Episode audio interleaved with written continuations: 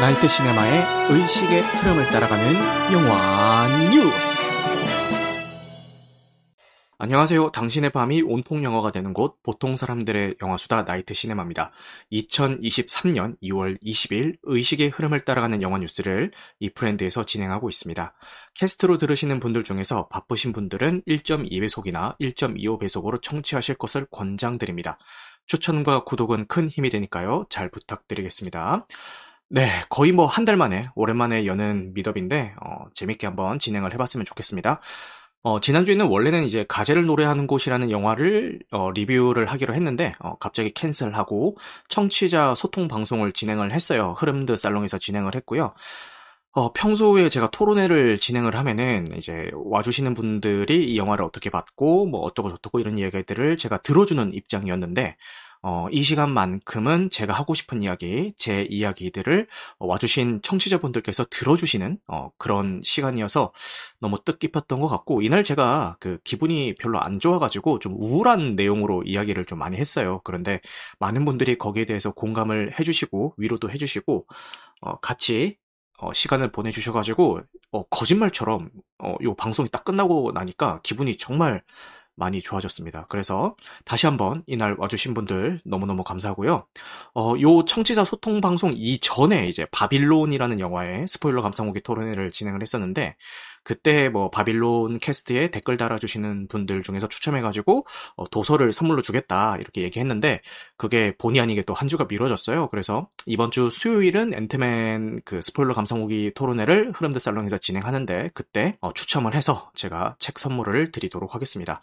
어, 요거는 TMI인데, 어, 제, 뭐, 어디서 지원 나오는 건 아니고요. 협, 협찬 들어오는 책은 아니고요. 정말 제 사비로 제 용돈 털어서 이제 보내드리는 선물이니까 어, 많이들 참여해 주셨으면 좋겠습니다. 자, 그 다음에 지난 어, 방송 이후에 제가 어떤 영화들을 봤는지 어, 간단하게 리뷰하고 어, 계속 진행을 해보겠습니다.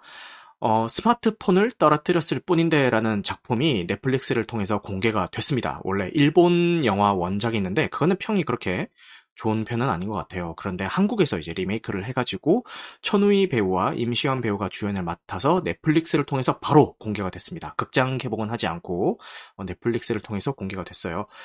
어, 가면남님이, 아, 이거 재밌게 보는 중이에요. 라고 얘기하시는데, 맞아요. 지금, 가면남님의 저 텍스트에서 지금 영화 관람의, 어, 추세라고 해야 되나? 그런 것들을 좀 볼 수 있는 것 같아요.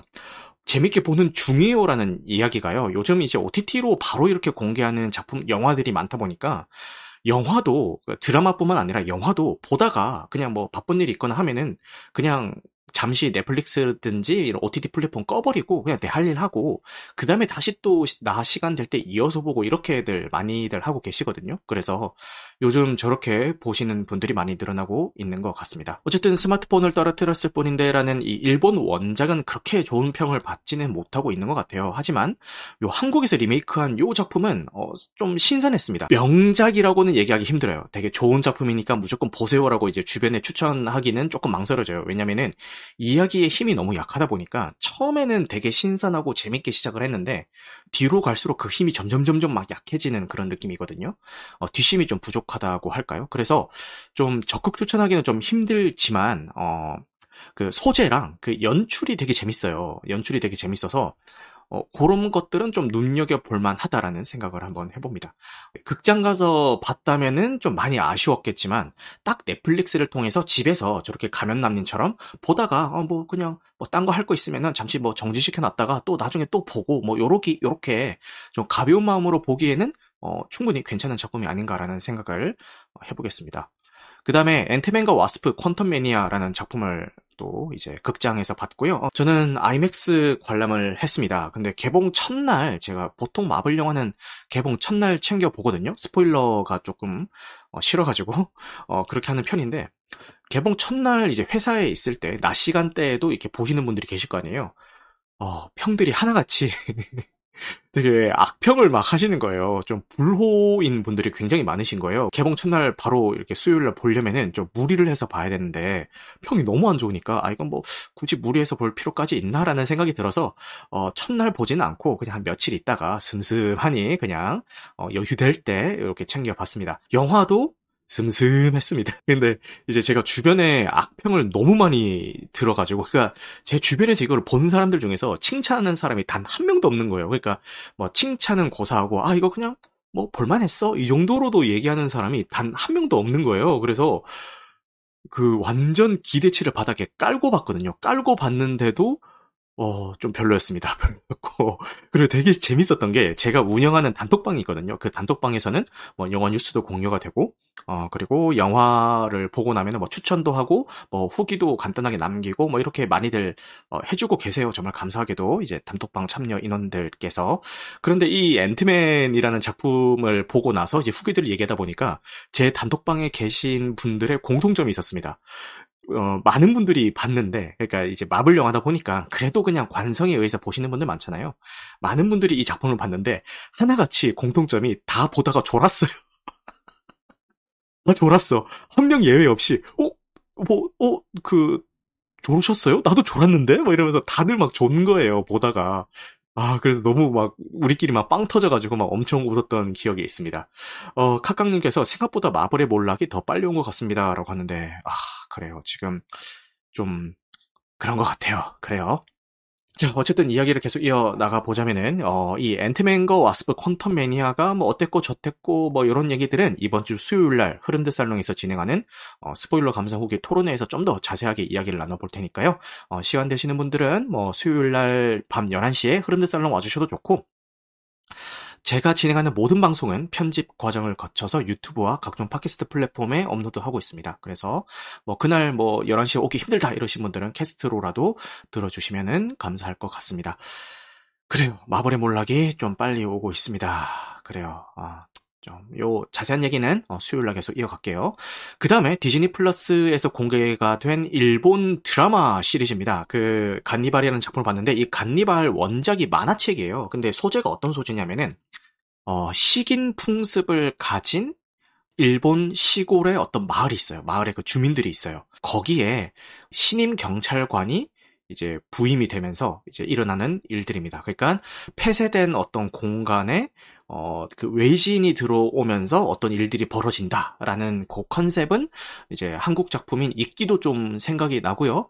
그리고 곡성도 조금 생각이 나고 랑종도 조금 생각이 났어요. 저는 어, 그런 작품인데 어, 이제 뭐 근데 뭐 그런 이런 작품들이 생각이 났다고 해서 뭐 있기나 곡성, 랑종 이런 작품들을 뭐 베낀 작품은 아니에요. 왜냐하면 이제 만화책이 원작이다 보니까 어, 베낀 작품이라고 보기는 어렵고 어쨌든 만화책은 뭐 어쨌든 그 소재가 식인 소재다 보니까 만화책은 굉장히 좀좀 고어한 연출이 많은 걸로 이제 유명한 걸로 제가 알고 있거든요. 근데 이 드라마에서도 물론 고어한 연출이 나오긴 하는데 어, 보면서 좀 불편한 정도는 아니었고 그리고 어, 되게 재밌게 연출을 잘 했어요. 어, 잘 해가지고 어 뭐랄까 되게 잔인하거나 막 깜짝 놀래키거나 이런 치 않더라도 어떻게 긴장감을 어, 좀 유발해야 되는지에 대해서 감독의 이해도가 굉장히 높은 것 같습니다. 근데 요 간니발이라는 간니발이라는 요 드라마의 감독님이 그 전작이요 실종이라는 영화예요. 실종이라는 영화인데 이게 작년에 개봉했나 그럴 겁니다. 그런데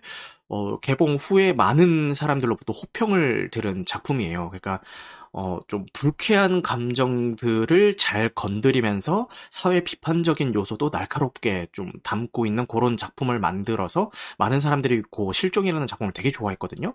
그래서 이 감독님이 연출하는 간니발이라는 작품은 좀 어떻게 그려냈을까라는 기대가 많았고, 어, 나름, 어, 괜찮게 잘 만들어진 것 같습니다. 근데 한 가지 요 간니발에서 좀 아쉬웠던 게 제가 계속 좀 이런 OTT 시리즈물에 대해서 이야기할 때 계속 이야기하고 있는 건데, 좀 아쉬운 점이 아, 좀 옛날에 OTT를 통해서 공개되는 그런 작품들은 각 시즌마다도 기승전결이 명확했거든요. 근데 요즘 공개되고 있는 OTT 시리즈물들은 그냥 그 큰 이야기를 만들어 놓고 거기에 그냥 중간에 뚝뚝 잘라가지고 시즌 1, 2, 3 이렇게 그냥 나눠버리는 느낌이에요. 그러니까 예를 들어서 16부작인데 굳이 그 반토막 내가지고 8부작씩 시즌 1, 2 이렇게 내놓는 그런 느낌이에요. 근데 뭐 OTT 플랫폼 서비스 하는 입장이 이해는 갑니다. 그래야지 요 시즌 그 한 시즌 그냥 다 왔다고 이용자들이 이탈하는 게 아니라 그 다음 시즌이 공개될 때 다시 또 이용자들이 돌아올 수 있기 때문에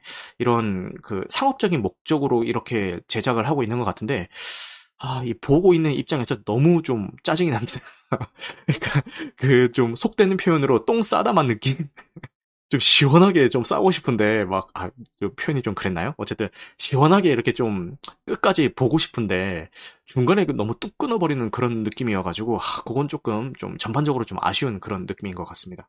자 그리고 이제 타이타닉이 IMAX에서 재개봉을 했는데 아, 제가 이거를 IMAX에서 볼지 아니면은 그 메가박스 MX관에서 볼지 엄청 그 고민을 했거든요. 그러다가 그냥 IMAX관에서 보기는 했는데 보고 난 후 심정은 굳이 IMAX관에서 안 봐도 될 것 같고 왜냐면은 이게 IMAX로 뭐 리마스터링 했다곤 하지만 그 IMAX 스크린을 꽉 그 가득 채우는 비율로 나오진 않아요. 나오진 않아가지고 아, 이럴 거면 그냥 그 MX관이나 뭐 애트모스관 이런 데서 보면서 좀 사운드라도 좀 잘 느껴볼 거리라는 조금 후회가 남더라고요. 어, 어쨌든 재개봉을 했습니다. 근데 제가 놀랍게도 여러분 타이타닉이 제가 초등학교 때 개봉을 했는데 어, 최초 개봉 당시에 극장에 걸려 있을 때 보고 그 뒤로는 처음 보는 겁니다.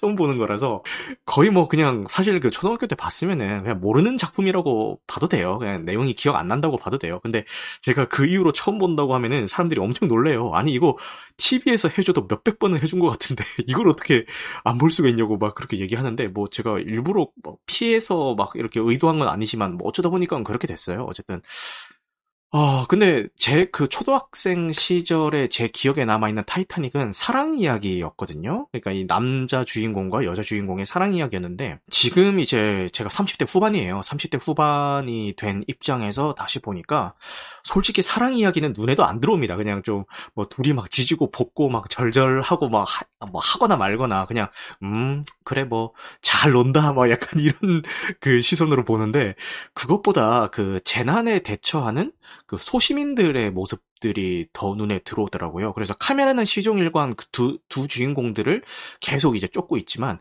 뭐, 정말 그 한 1, 2초밖에 안 나오는 그런 주변 인물들의 더 그 인상이 강렬하게 남더라고요. 예를 들어서 이건 뭐 타이타닉은 뭐 스포일러라고 할 것도 없죠. 네, 여러분 타이타닉호 침몰해서 거의 다 죽습니다. 네, 이거 이거 이건 스포일러라고 얘기하시면 문제 있는 겁니다. 아, 지금 스포일러 하시는 분이 문제 있는 겁니다.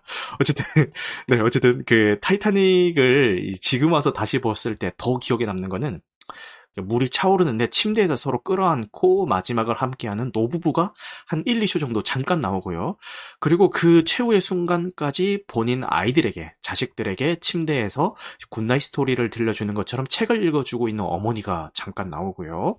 그리고 뭐 지금 이야기한 케이스처럼 잠깐 나오지는 않고 이제 영화에서 그래도 좀 비중 있게 조명을 하긴 하는데 이제 사람들이 당황하지 않게 끝까지 그러니까 듣는 사람이 어쩌면 아무도 없을 수도 있는데도 마지막 순간까지 연주한 악사들 근데 이 악사들 이야기는 실화라고 하죠. 어쨌든 뭐 이런 악사들이 그 이 두 사람의 두 남녀 주인공의 사랑 이야기보다 끝나고 나오는데 더 어, 좀 인상이 깊더라고요. 그래서 어, 되게 재밌게 봤던 것 같습니다. 그리고 이게 한간 느꼈는데 이게 제 기억이 좀 확실하지가 않은 게 그 어린 시절 제 기억에 되게 자극적으로 나가, 남았던 장면은 다들 공감하실 것 같은데 남녀 주인공이 도망가다가 그 자동차 안에 숨어들어서 이제 사랑을 나누잖아요. 사랑을 나누는데 그거를 그 사랑을 나누는 장면을 다 보여주는 게 아니라 그 습기찬 자동차 그 뒷유리에 여자 주인공의 손바닥이 이렇게 턱 얹어지는 고 연출 나오잖아요.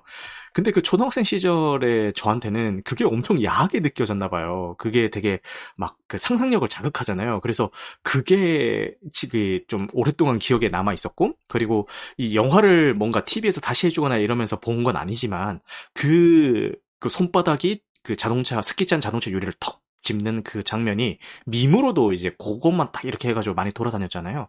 그래서 그 장면이 되게 기억에 남아 있었는데 재개봉도 15세로 해서 그냥 그 편안한 마음으로 갔는데 여자 주인공의 상반신 누드가 그냥 나오는 거예요. 그래서 어 이상하다. 나 이거 초등학교 때 이 장면을 봤다면은 손바닥 장면보다 이게 더 기억에 남았을 것 같은데 이게 개봉 최초 개봉 당시에는 편집이 됐다가 이게 재개봉 과정에서 좀 이렇게 무편집본으로 이렇게 나오는 건가? 이게 좀 아리까리 하더라고요. 어쨌든 근데 좀 상반신 노출 장면이 있음에도 15세로 재개봉했다는 거에 놀랐고 근데 그 이전에 다른 작품들을 보면은 뭐 독전도 그렇고 뭐역 직 전의 명수였나요? 뭐 그런 작품도 그렇고 그 좀 노출이 좀 있어도 그냥 15세로 개봉하는 작품들이 뭐 좀 있더라고요. 그래서 아 그냥 그렇게 개봉했나 보다라고 하면서 좀 놀랬던 어, 그런 기억이 있습니다. 제갈라 하면서 화들짝 놀랐어요. 네. 그 다음에 이제 사랑은 비를 타고라는 작품을 봤습니다. 1952년장이고 여기 계신 뭐 영화 좋아하시는 분들이라면은 뭐 다들 보셨을 거겠지만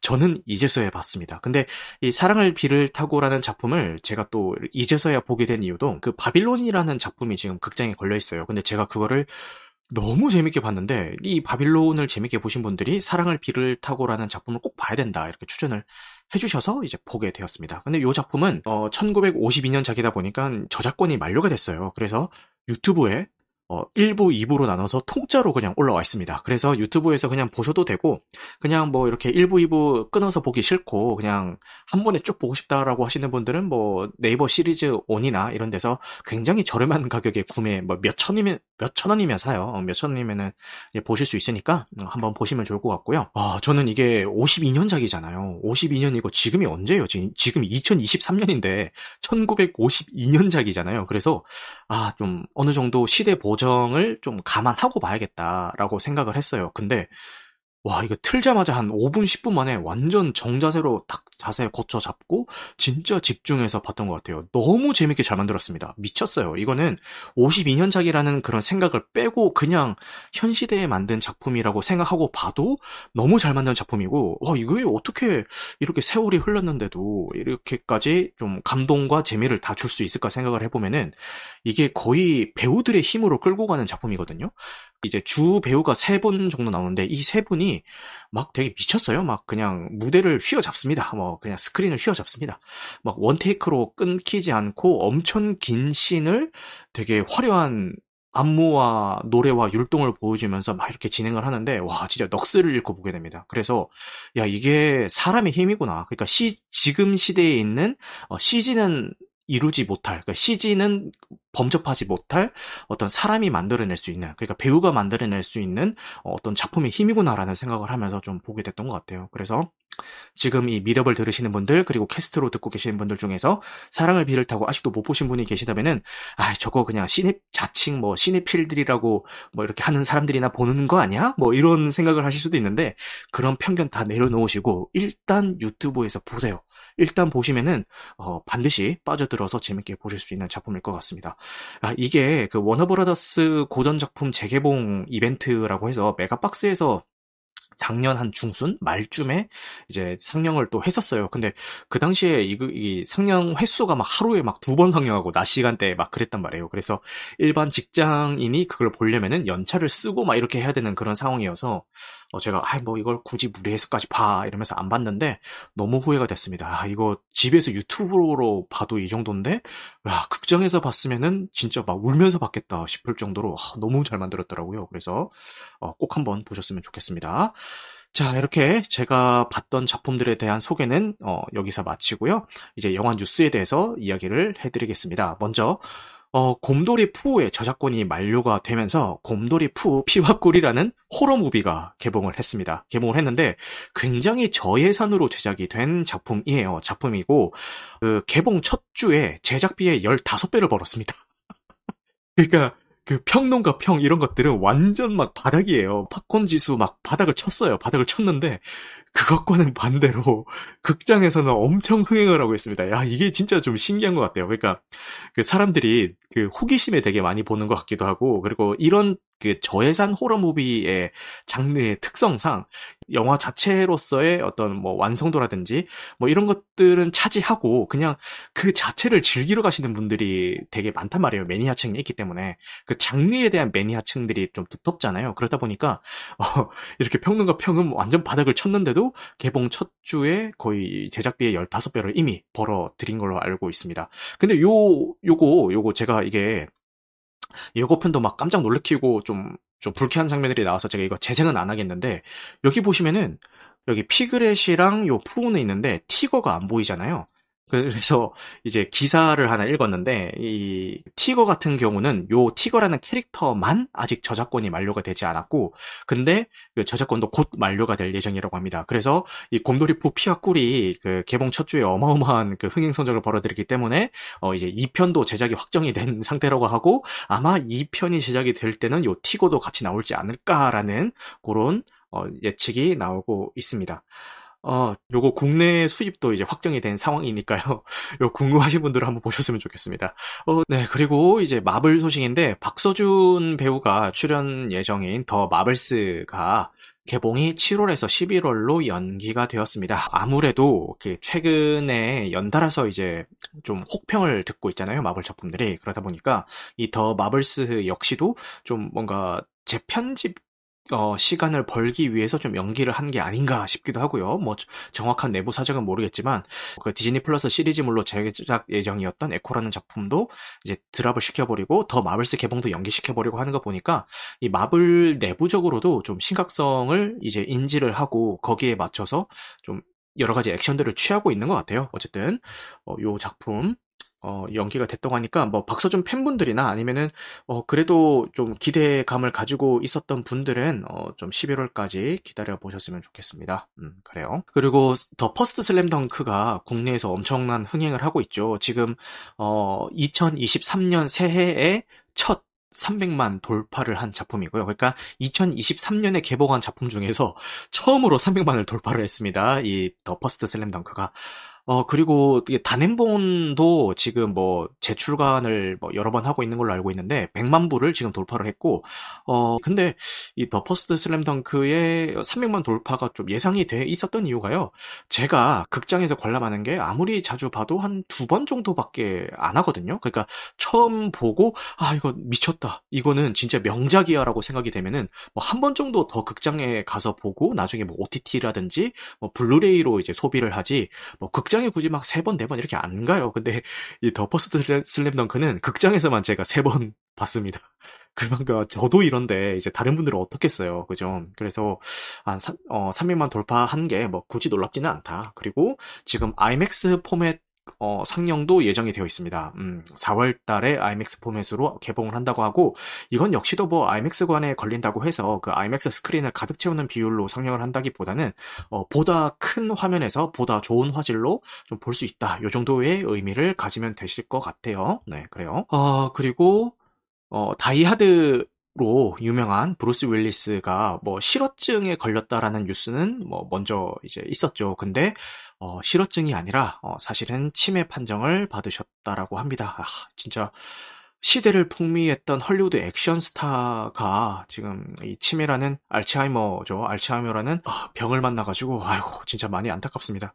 어떻게 좀 잘 이겨내셨으면 좋겠습니다. 팬분들도 많고 사실 이 브루스 윌리스가 그 당시에 그 시대에 가졌던 의미는 단순히 그냥 헐리우드 액션 스타라는 의미를 넘어서 가지고 막 되게 동경의 대상 정도까지 이제 추앙되는 그런 인물이었거든요. 근데 이런 분이 이 병 앞에서 좀 많이 나약해진 모습이 좀 많이 안타깝긴 합니다. 그래도 잘 이겨내시고 어, 치료 잘 받으셨으면 좋겠습니다. 그리고 그 테트리스라는 영화가요 애플 TV를 통해서 이제 공개가 될 예정이고요. 어, 처음에 테트리스 영화가 나온다고 했을 때 좀 의문이긴 했어요. 이게 뭐 테트리스를 어떻게 영화로 만들지? 그 옛날에 팩맨 영화 개봉했었잖아요. 뭐 그렇게 만들려고 하나 싶었더니 이 게임 자체가 뭐 소재는 아니고 어, 이 테트리스를 그 출시하려고 할 때 그 법정 싸움이 있었대요. 근데 그 법정 싸움의 과정을 이제 그린 작품이라고 합니다. 요것도 아마도 뭐 극장 개봉 없이 바로 애플 TV를 통해서 공개가 될 것 같은데 어, 시놉시스를 간단하게 읽어보자면은 미국 비디오 게임 세일즈맨 행크 로저스와 그가 1988년에 발견한 테트리스에 관한 실화를 기반으로 한 이야기. 세계에 게임을 전파하려고 하면서 행크는 철의 장막 배후의 위험한 거짓과 부패에 발을 들인다라고 합니다. 뭔가 좀 비즈니스 스릴러라 라는 그런 느낌이 좀 드네요. 그죠? 어, 요거 한번 기대를 해보도록 하겠습니다. 음. 그 다음에 존 윅의, 어, 존윅 챕터 4의 요거, 어, final trailer가 공개가 됐고요. 어, 국내에는, 어, 4월 개봉 예정이고, 상영 시간이 2시간 49분이에요. 아, 이것도 엄청 길죠. 이거 뭐 어떻게 하려고 그러나?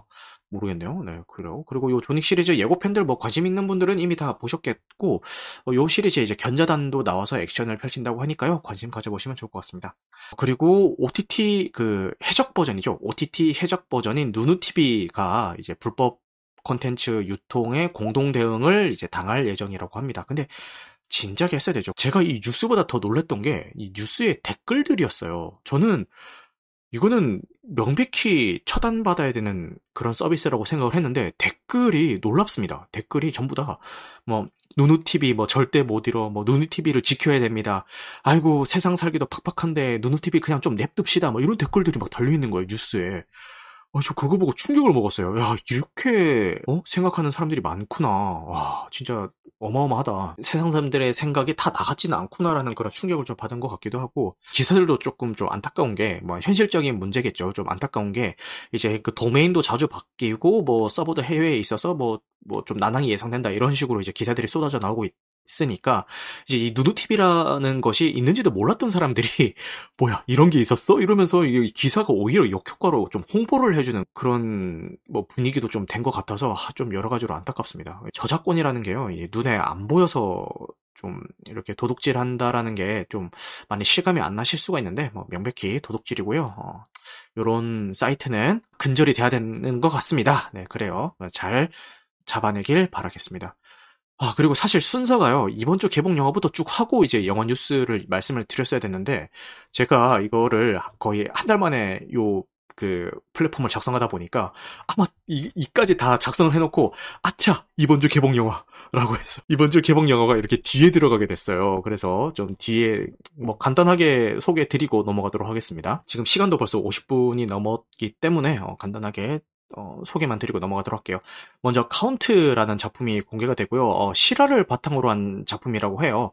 어, 전 복싱 선수인 박시헌님을 이제 모티브로 한 영화라고 하고 이 예고편을 보면은 약간 코믹물 성장 코믹물처럼 이제 그려낸 것 같은데 어, 시사회 후기는 그렇게 막 어, 좋은 건 아닌 것 같습니다. 근데 저는 보기는 볼 것 같아요. 뭐, 극장에서 보든, 아니면 OTT로 보든 보기는 볼 것 같습니다. 왜냐면은, 요, 진성규 배우님의 첫 단독 주연작이라는 좀 의미도 있고, 어, 제가 2월 초부터 이제 복싱을 시작하지 않았습니까?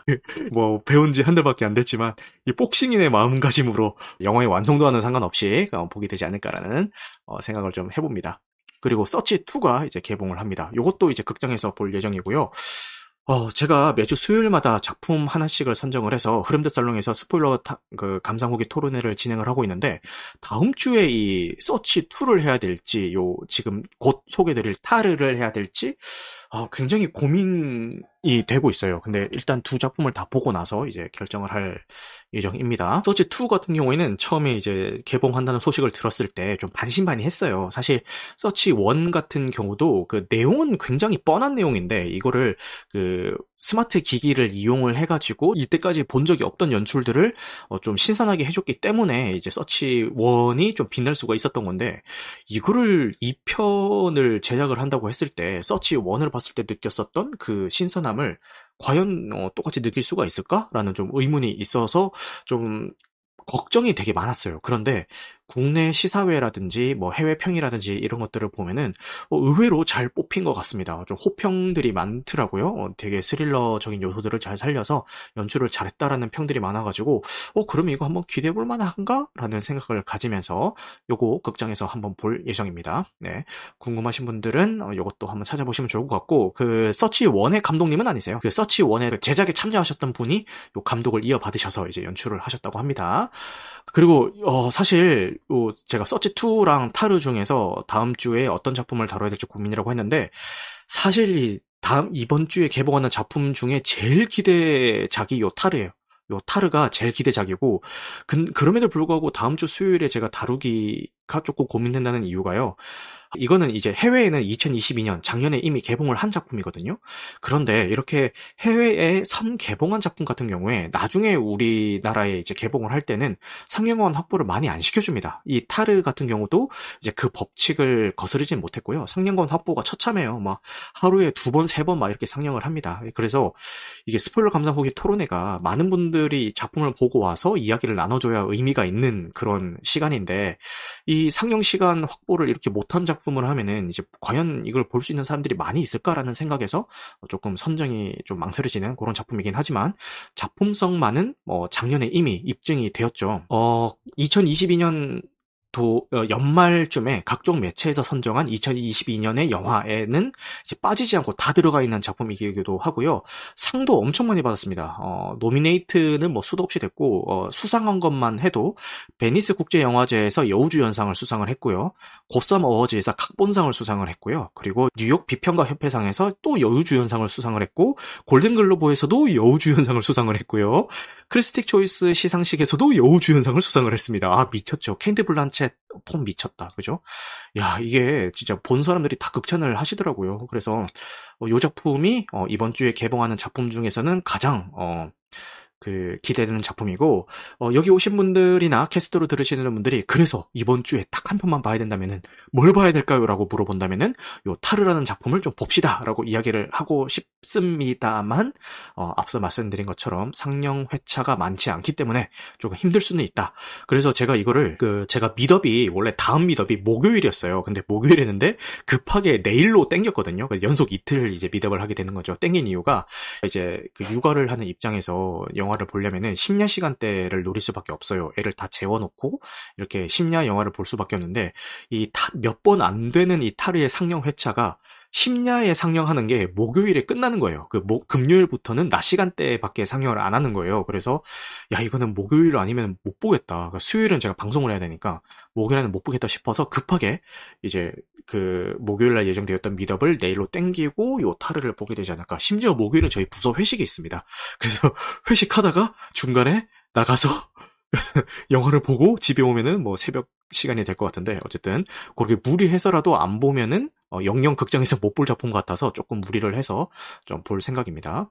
아, 내가 타르가 어떤 좀 좋은 작품인지에 대해서 설명, 설명한다고 내용 소개를 안 했는데 시놉시스를 말씀드리면은 리디아 타르는 베를린 유력 교양단에서 여성으로는 처음 수석 지휘자로 선출된 저명한 지휘자이자 작곡가이다.